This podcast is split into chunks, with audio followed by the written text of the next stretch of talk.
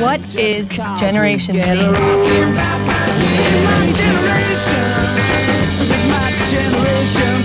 Radio Z Generation. Why don't you all 14.05 come sempre, è l'ora del pop su Umbria Radio, una nuova settimana da condividere con il Bartozzoli, ma anche con Luca Adriani in regia, ma ve li presenterò meglio dopo. Siamo nella settimana più pop in assoluto, è iniziata la sacra settimana di Sanremo, poi veniamo anche da un weekend in cui abbiamo avuto un nuovo Presidente della Repubblica e noi siamo pronti però a svelare qualsiasi retroscena in diretta dal teatro Ariston di Sanremo. Ci occupiamo ovviamente anche delle vostre mille pare, perché quelle ce le abbiamo tutti e le vostre ci interessano particolarmente, però ci occupiamo anche di un viaggio, un'avventura durata 21 giorni alla scoperta del nord Europa. Però prima di parlare di tutto questo lanciamo la sigla che è meglio.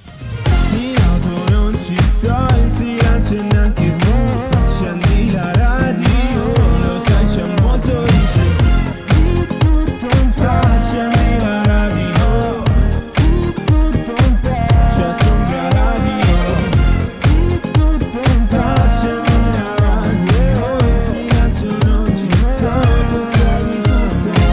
Questo è di tutto un pop e questa è anche la voce di Alessio al suo fianco. Questa cosa che mi do sempre la terza persona mi fa spaccare ogni volta. C'è il signor Bartozzoli, il nostro inquilino. Ma il, ciao nostro, a la- il nostro tarlo. Come si. No. Come No, tarlo? no, tarlo. Gli animali che infestano. Sì, infestanti. Gli infestanti, ok. Ah. Bartozzoli. Poi dalla regia c'è anche il signor Luca Adriani. John Borno. Che vergogna. Ehm, Bartozzoli, parto da lei perché abbiamo rieletto il Presidente della Repubblica, che è sempre lo stesso, ormai è, è consuetudine. Napolitano, Mattarella, praticamente negli ultimi eh, 40 anni abbiamo avuto sempre gli stessi presidenti. Questa cosa è molto molto bella, però le ho fatto un regalo perché oggi in collegamento con noi c'è una persona di tutto rispetto, un politico, Ah, sì? un presidente di un partito che ha la maggioranza di eh, elettori, che è il Movimento 5 Stelle, almeno per quanto riguarda eh, il 2018, perché è ancora l'attuale Parlamento. E con noi in collegamento il dottor, professor, presidente Giuseppe Conte. Buonasera a tutti Buonasera, buonasera, Presidente, è un piacere averla ai nostri microfoni, sto rubando lo spazio a Pierpaolo Burattini, però non me ne vergogno. Allora, eh, due domande brevi sull'elezione del Presidente. Eh, è contento innanzitutto per la rielezione di Mattarella e il Movimento 5 Stelle, come ne esce? Molto frammentato, qua- qualcuno commenta. Buonasera a tutti. Allora, l'elezione di Mattarella è tutta merito mio e ve lo spiego. Eravamo riuniti intorno a un tavolo a fare nomi. A un certo punto mi passa davanti una bellissima ragazza. Io dico: C'ho la Mattarella. E tutti sul tavolo: Sì, Mattarella, Mattarella, Mattarella. E così abbiamo avuto il nuovo presidente della Repubblica. Adesso capisco perché non conduco trasmissioni politiche. Seconda domanda, caro Conte. Eh, insieme a Salvini avete bruciato vari nomi, tra cui il nome della presidente degli 007 italiani, che è Belloni, che era candidata fino a venerdì, si dava come papabile, la prima presidente donna della Repubblica Italiana. Siete tornati amici dopo il papete, dopo l'agosto 2018? Magari la prossima volta dove andate al Cocoricò? Ma sì, assolutamente, anzi vi svelerò che probabilmente andremo insieme all'Urban. Ci divertiremo e staremo insieme in amicizia e bruceremo altri nomi. Invitate anche Luca, no? Oppure bruciate direttamente Luca? Ma non lo so, questo adesso dovrei parlarne con Matteuccio e vediamo cosa fare. Perfetto, allora saremo os- contenti di, di avervi qua ospiti in trasmissione, magari in un'altra trasmissione, non la nostra. Grazie a Giuseppe Conte, a risentirci, mai più. Bartozzoli, ti ho fatto un bel regalo, eh. Ma davvero è stata una presenza inaspettata? Assolutamente. Poi sembrava di essere comunque in due, non so perché, eh. Ma sì, ma Anche sì. perché forse era in collegamento, non lo sappiamo. Molto Detto amichevole. questo, assolutamente. Diamo tutte le news su Sanremo oggi, Bartozzoli, quindi stai pronto perché domani inizia il 72esimo Festival della canzone italiana. Tra pochissimo lo spazio mille pare ci potete scrivere al 349 450 5242. I vostri messaggi WhatsApp saranno letti dal Bartozzoli con la sua solita enfasi. Partiamo però dalla prima canzone di oggi, il pezzo che ha spopolato lo scorso anno, è arrivato quarto a Sanremo, ma è stato un successo di proporzioni italiane, Bartozzoli. L'abbiamo eseguita anche noi in uno show su Instagram, ma meglio non ricordare. Ci Esatto. ascoltiamo con la pesce di Martino, questa è musica leggerissima. Se fosse un'orchestra a parlare per noi.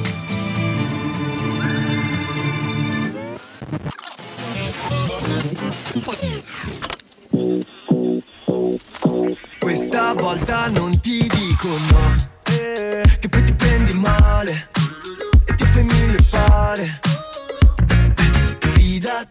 Mille pare, il nostro spazio è dedicato ai vostri problemi e ai nostri problemi, ai problemi di tutti, in compagnia sempre del Bartozzoli, di Luca Adriani, ma anche della nostra amica, della nostra psicologa della porta del collegamento Skype accanto, che è Miriam Billeri. Ciao Miriam, benvenuta, bentornata. Ciao, buon pomeriggio a tutti.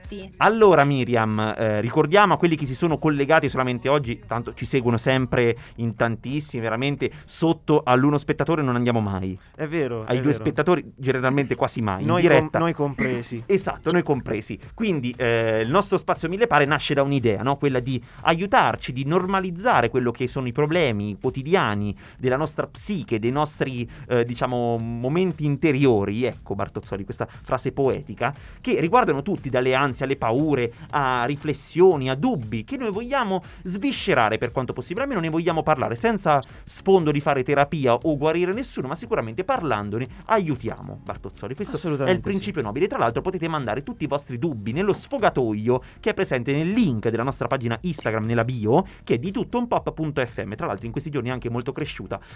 Merito, merito del social media manager e lo salutiamo.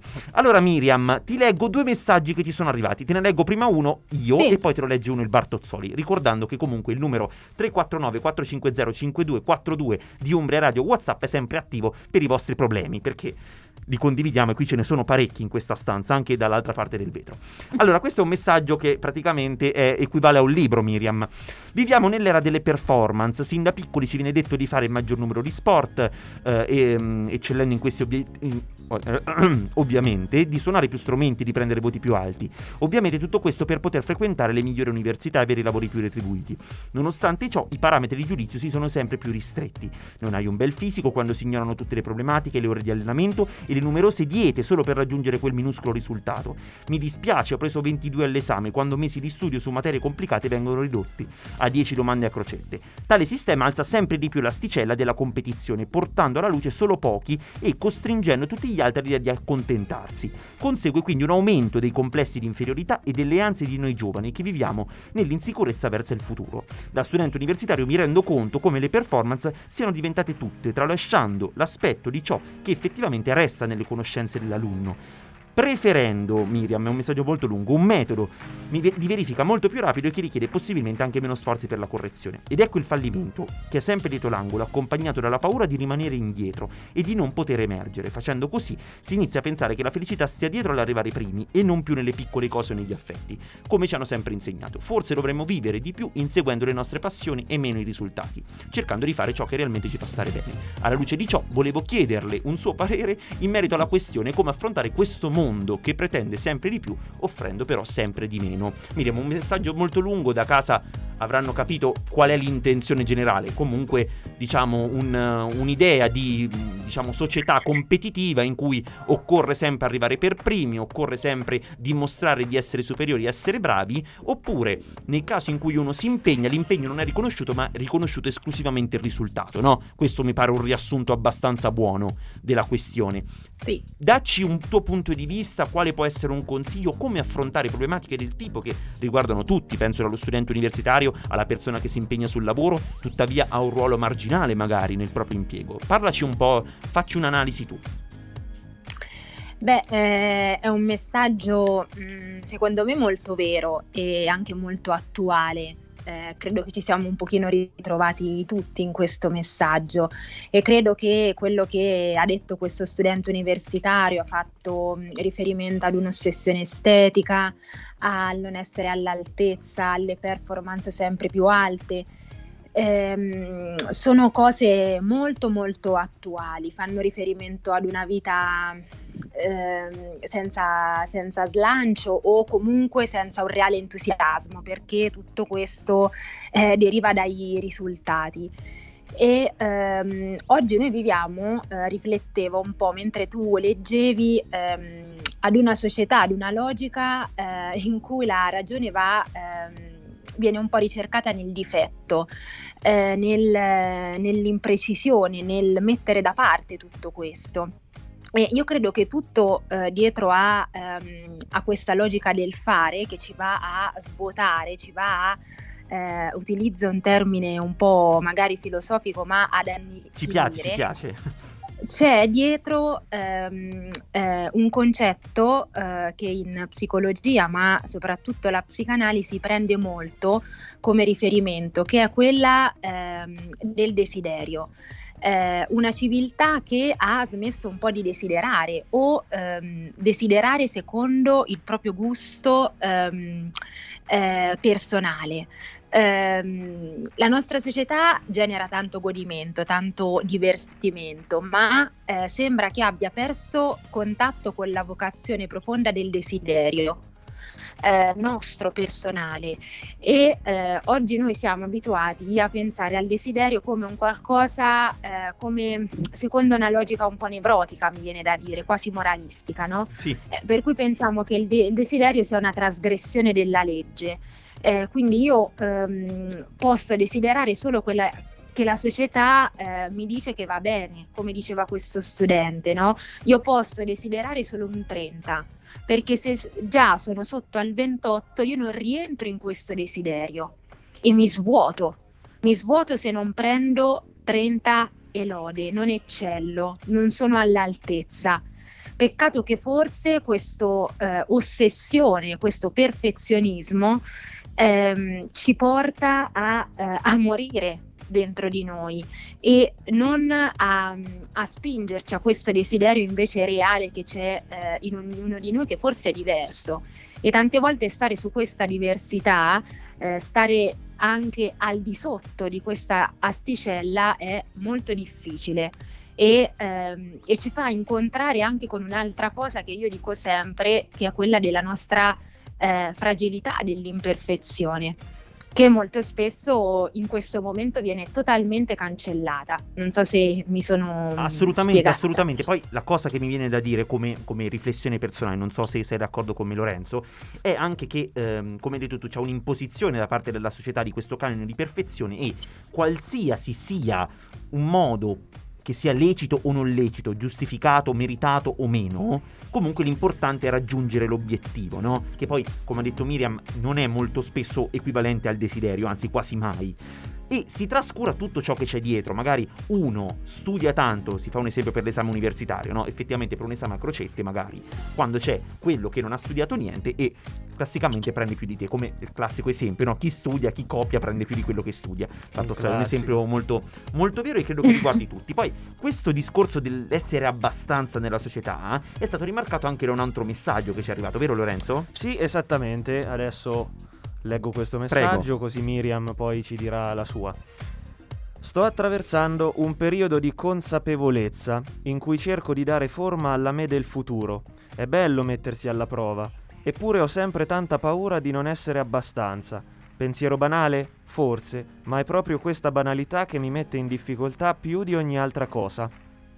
Ecco Miriam, qui c'è sempre un po' il discorso in modi diversi assolutamente, no? Però ritorna, riecheggia il senso del non essere abbastanza di sì. avere comunque eh, voglia di aprirsi, di sperimentare, però di non essere abbastanza, cioè essere curiosi, ma dall'altra parte avere timore che questa curiosità non basti per raggiungere un obiettivo o la me che voglio essere, nel caso di, della persona che ci scrive. Tra, tra, l'altro ricordo che tutti questi messaggi sono anonimi, quindi potete sfogarvi in maniera anonima. del tutto anonima, sia qui su WhatsApp al 349 450 5242, ma anche sulla nostra bio eh, di, di tuttounpapa.fm. Vai Miriam, in un passaggio, commentaci questo questo?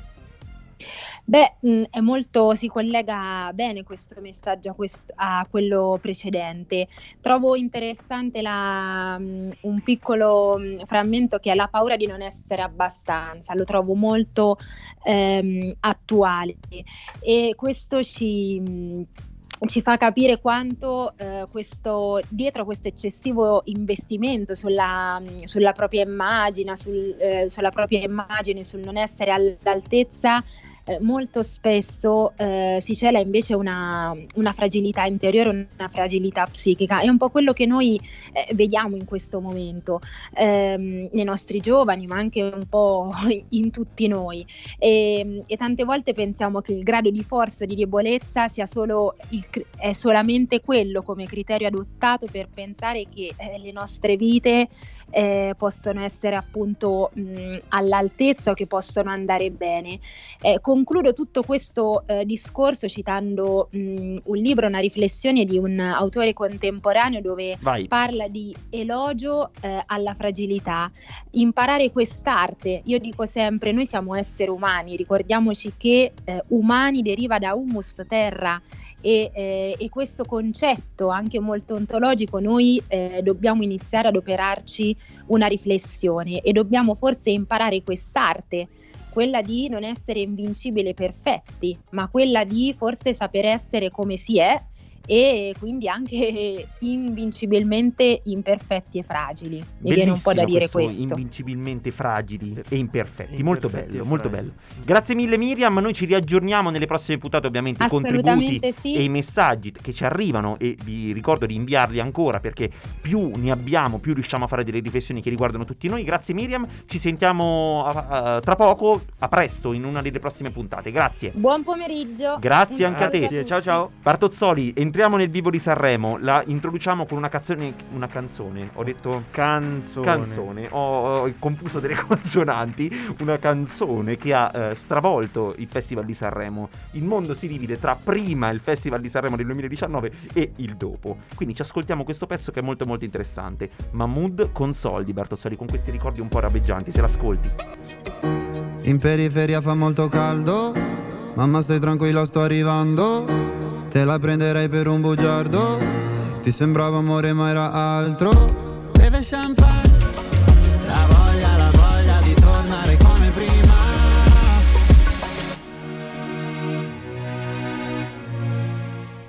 Soldi, Mahmood con Social Club. Io non capisco mai che c'è. l- l- nonostante mi viene detto un, un secondo prima, non lo capisco mai, Bartozzoli. Questa è una mia, una mia falla. È una falla, sì, una falla. Oggi tra canzoni e falle, vabbè, eh, non entriamo nell'argomento. Allora, Bartozzoli, Social Club, oggi parliamo esclusivamente di Sanremo perché domani inizia Oh. la 72esima settimana, eh, settimana, sì. che poi è anche la 72esima settimana di Beh, tutti i Sanremo della storia. Oggi un po' così. ma sì. Abbiamo delle news fresche fresche, delle news, come dicono gli americani.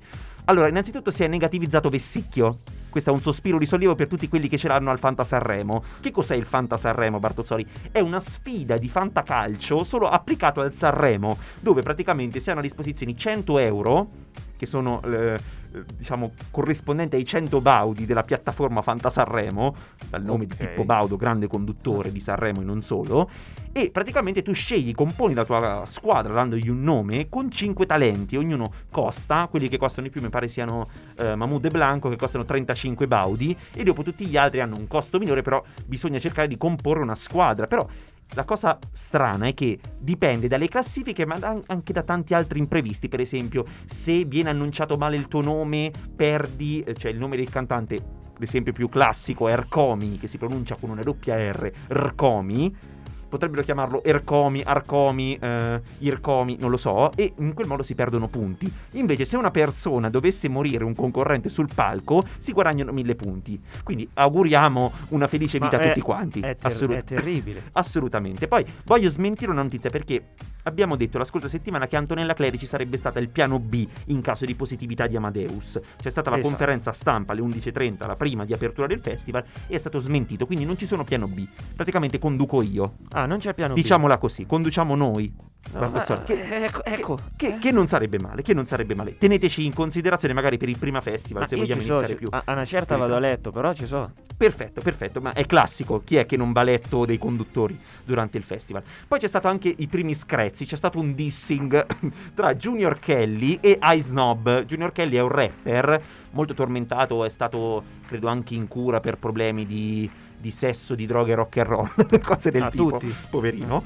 E praticamente ha dissato Ice Snob che parteciperà a Sanremo con Who, penso un nome impronunciabile e una canzone visti i nomi altrettanto brutta, credo. Adesso non vogliamo screditare nessuno, però secondo me Vabbè, sarà brutta. non parli prima del E tempo. Junior Kelly praticamente ha accusato eh, Ice Snob di non averlo citato nei credits nella, nella composizione del testo.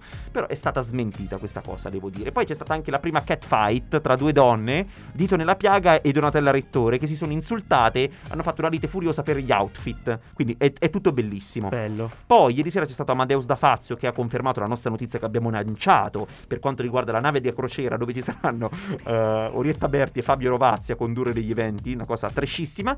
Poi oggi si chiudono le iscrizioni delle squadre del Fanta Sanremo Bartozzari, quindi se volete iscrivetevi e sfidate Luca, che ha già la sua squadra. Come si chiama la tua squadra Luca?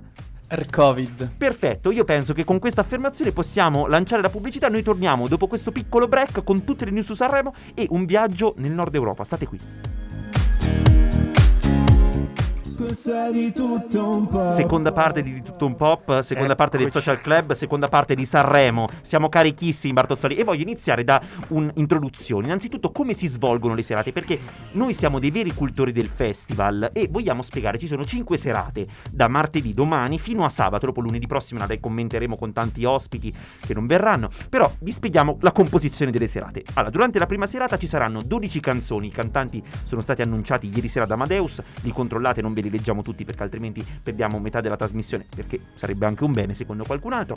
E praticamente vota solamente la sala stampa, che quest'anno è divisa in tre parti: stampa TV, radio e web. E si fa una prima classifica. Mercoledì si fa 13 cantanti, i rimasti.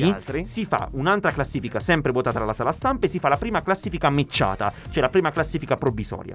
Giovedì che cosa succede? Che c'è la terza serata, cantano tutti i campioni in gara che eh, praticamente vengono valutati per il 50% dalla giuria demoscopica, 1000 perché sono 1000 persone, un campione rappresentativo in base a fruizione, età, modi di ascoltare, professione, vari parametri e il 50% è il televoto che potete votare da casa. Poi si fa la media della serata sommata a quella del mercoledì. Ci siamo Bartozzoli?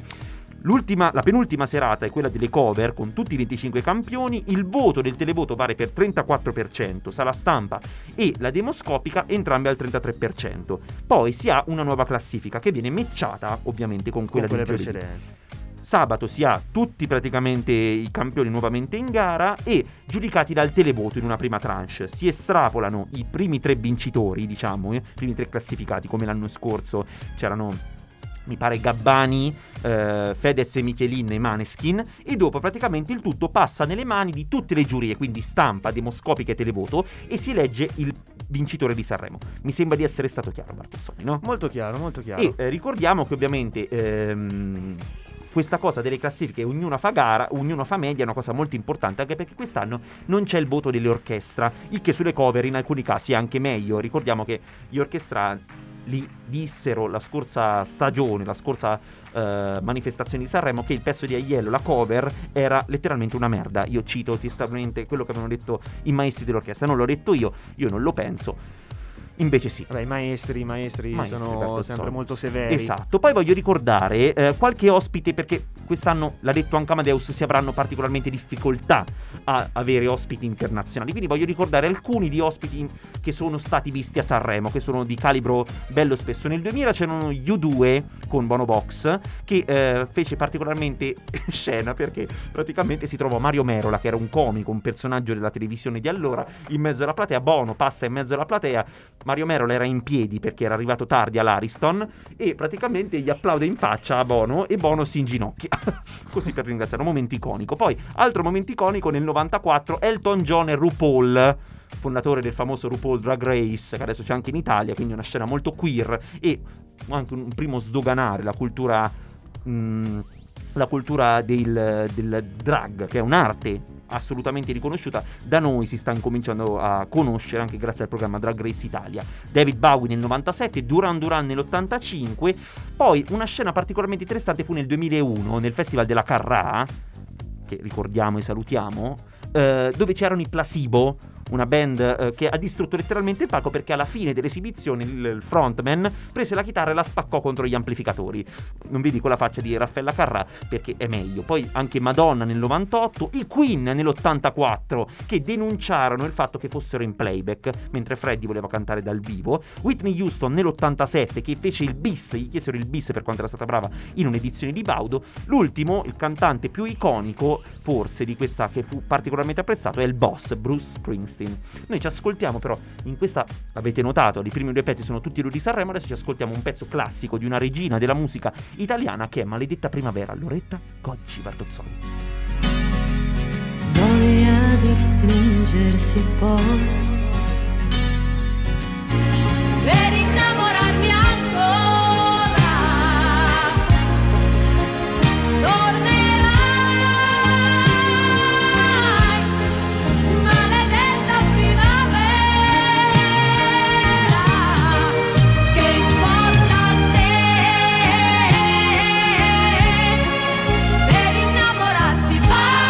innamorarsi basta un'ora, poi di questa canzone di questa artista Bartozzoli bastano anche 10 minuti. Lei è Loretta Goggi e la ricordiamo perché? Perché Mahmood ha vinto il festival del 2019. Eh, con la pesce di Martino sono arrivati quarti ma con un grande successo lei arrivò seconda nel festival dell'81 ma questo brano ha fatto il giro del mondo adesso voglio parlare un po' dei casini non per Casini. Ferdinando Casini eh. Basta, quel discorso già lo chiudiamo archiviato. Casini che sono successi a Sanremo, Bartozzoli. E voglio un commento sia da lei che da Luca. Dopo vi faccio anche un quiz, eh, quindi preparatevi. Eh no. Un quiz. Eh, c'è Amadeus. Eh, io. ehm, Eh, in- sì. in Però caso- facile dopo averlo studiato, eh. Eh sì, ma fa indovinare il parente misterioso. Che vergogna. Allora, tra i momenti più cult nel 1980 ci fu Roberto Benigni che ehm, definì il, pre- il, il Papa, il prete, il Papa eh, Wojtyła, Cairo Wojtyła, Wojtilaccio. Bellissimo. Poi il playback di Vasco Rossi denunciato nel 1983 con Vita spericolata, praticamente lui abbandona il palco a metà canzone per denunciare il fatto che fosse in playback, perché in quegli anni Sanremo era ancora in playback, si cantava, tipico degli anni 80. Nel 1986 fece scalpore tantissimo l'iconica Loredana Bertè perché si presentò sul palco di Sanremo con un vestito mini dress eh, molto molto attillato in pelle con la pancia però il, il dettaglio è che lei era vestita da suora Bartozzoli e vicino a lei c'erano ballerine sempre incinta quindi le posso far immaginare lo scandalo con una canzone presentata e scritta dal grande Mango che si chiamava ehm, la canzone mi pare si chiamasse Re sì l'incursione di Cavallo Pazzo nel 1992 questa è iconica Bartozzoli lei la conosce? No, no, non la conosco. Allora, Pippo Baudo all'inizio del festival sale sul palco, presenta, si annuncia, entra sul palco un pazzo che dice questo festival è truccato e lo vince Fausto Leali. E venne Ah. allontanato con grande galanteria da Pippo Baudo che è un signore. Pippo Baudo poi eh, è un eroe del festival perché nel 95 salva un finto forse suicida che si voleva buttare dalla, dalla platea, la presa in giro dei Blur che erano un gruppo che praticamente... ehm, che cosa succede? Non si presentarono nella formazione originale, ma si sostituirono. Chiamarono un assistente alle prove uno preso dietro nel backstage di Sanremo, perché purtroppo si erano ammalati improvvisamente, avevano avuto un attacco di dissenteria, Bartozzoli. Ah, ecco. e quindi niente. Poi c'è anche il, il caso di Brian Molko, quello il cantante dei Placebo che spaccò la chitarra. E poi un altro caso molto importante, voglio vedere se se lo ricorda, nel 2020. Interrogazione Bartozzoli. Nel 2020 ci fu un, un casino.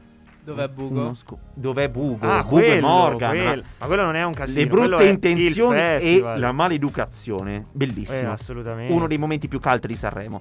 Allora, eh, vincere Sanremo però non vuol dire eh, essere necessariamente famosi. Pensiamo a persone che l'hanno vinte. Tra i più famosi ci sono i Jalis Bartozzoli che cantarono Eh, questa la sapevo, ma. Eh, La Sa vamos Luca. alla playa. No, quelli erano i Righeira. Bar- Luca, ti li ricordi? No. Fiumi di parole.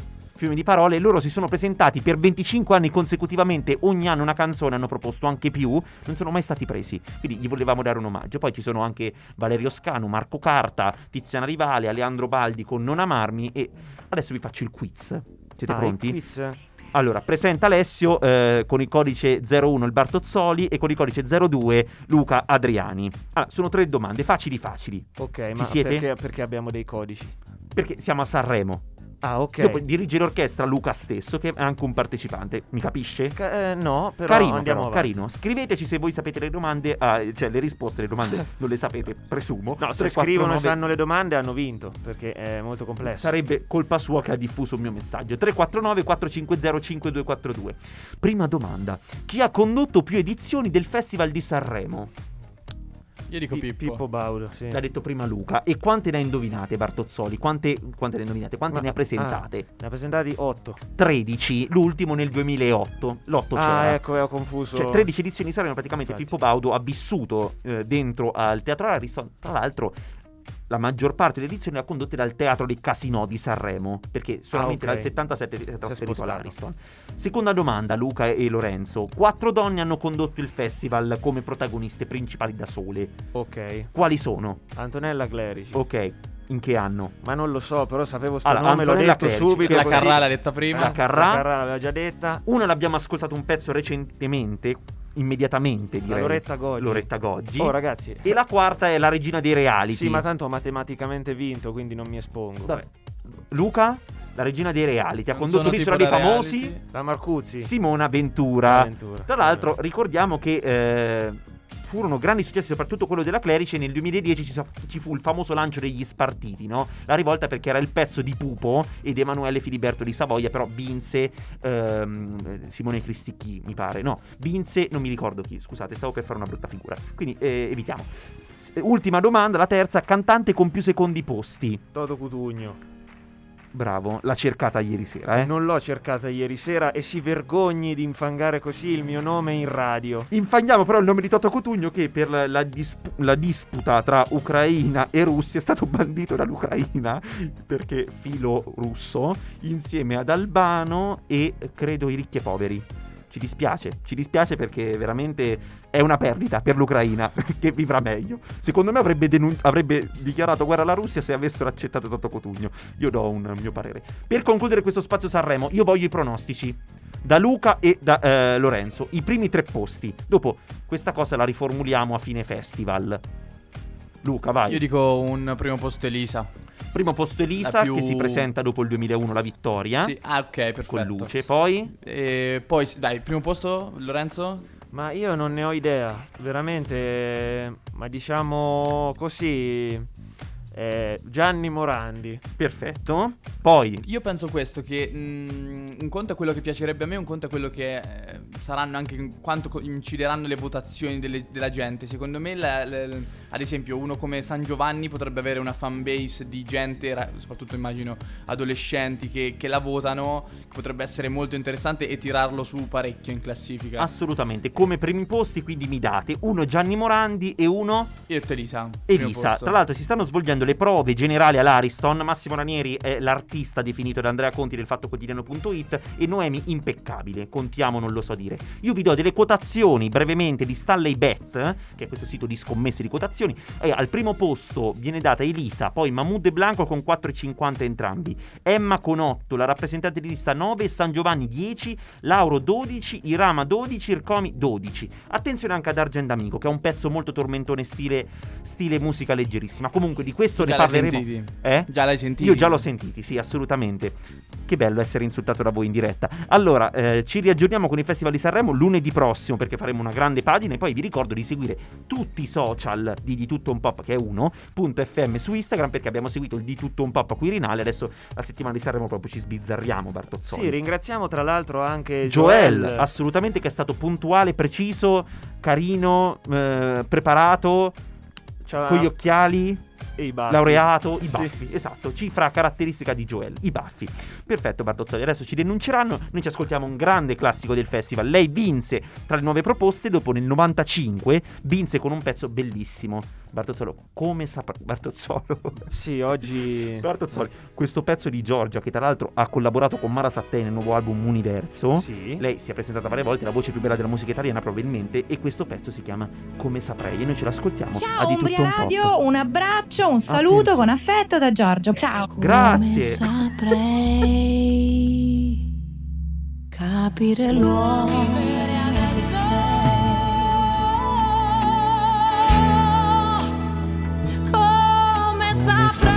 Bartozzoli amarti io.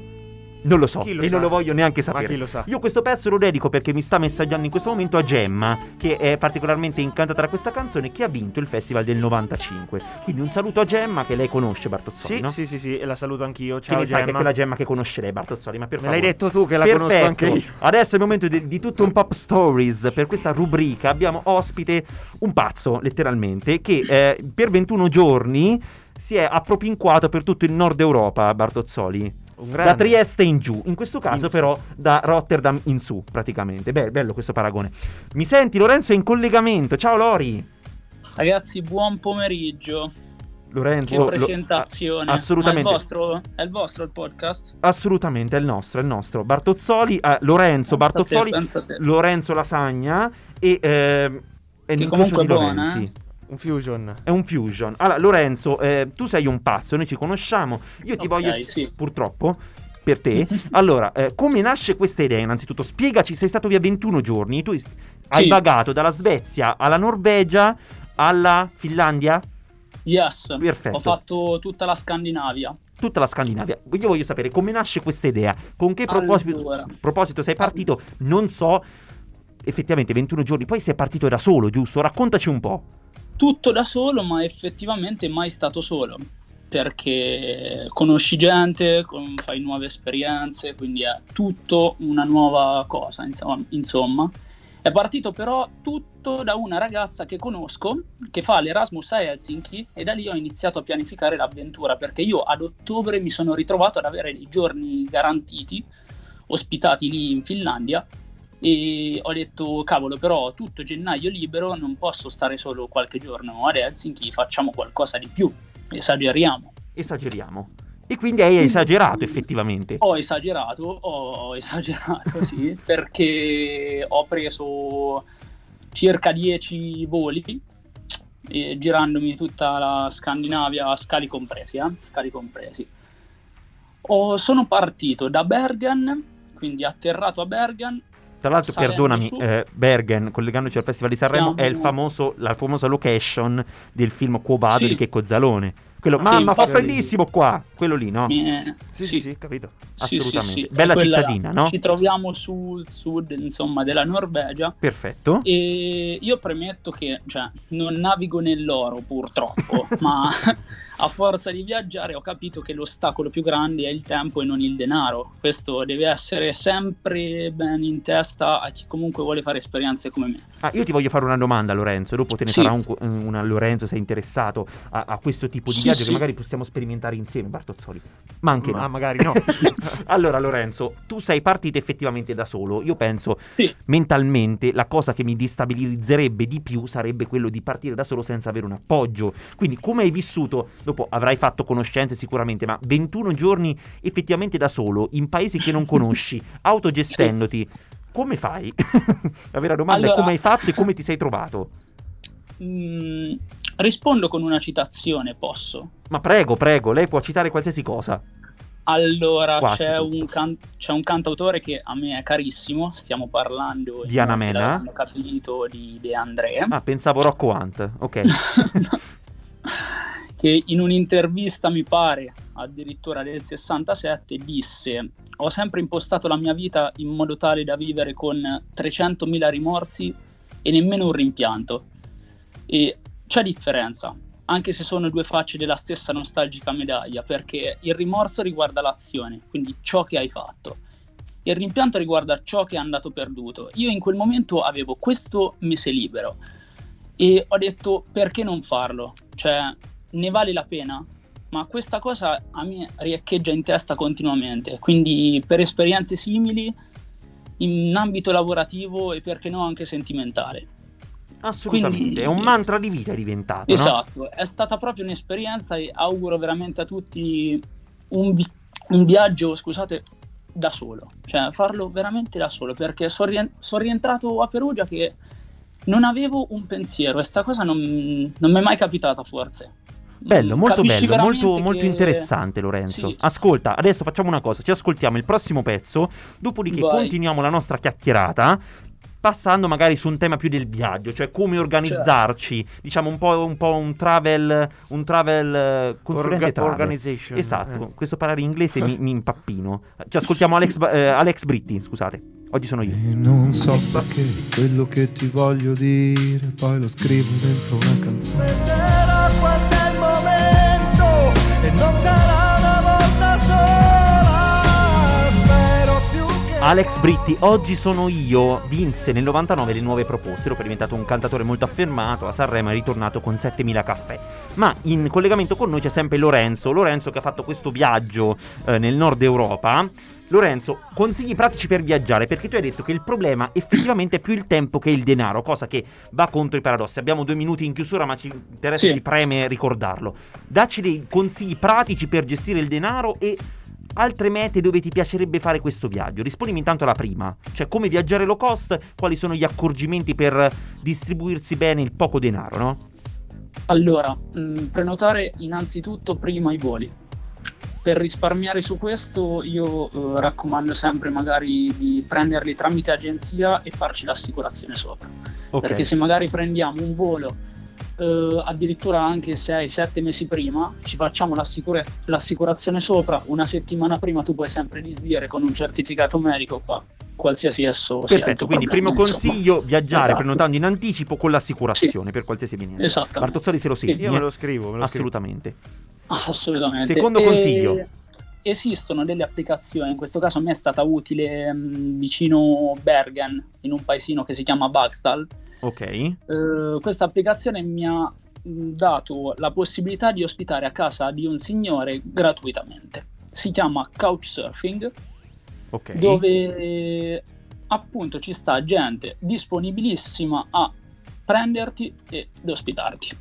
Poi ci sta il tuo buonsenso che puoi insomma È determinante Eh, poi, no? sì, fare, fare la spesa per lui, queste cosette qua, però è proprio il buonsenso della gente che ti ospita e magari ti fa vedere quello che c'è attorno lì ed è una cosa molto bella, quindi questa applicazione è molto utile.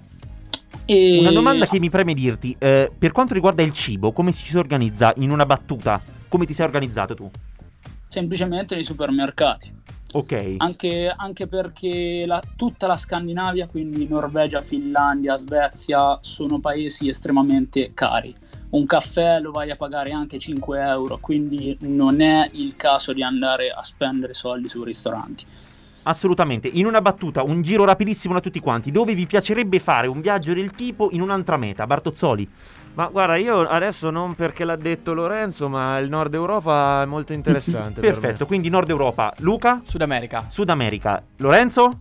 Sono d'accordo con Luca. Sud America. Devo dire che anche a me il Sud America intriga particolarmente. Un giro magari tra tutta, tra tutta la parte sud non farebbe male. Magari, magari ci organizziamo separatamente e ci incrociamo su un punto, tipo Pechino Express.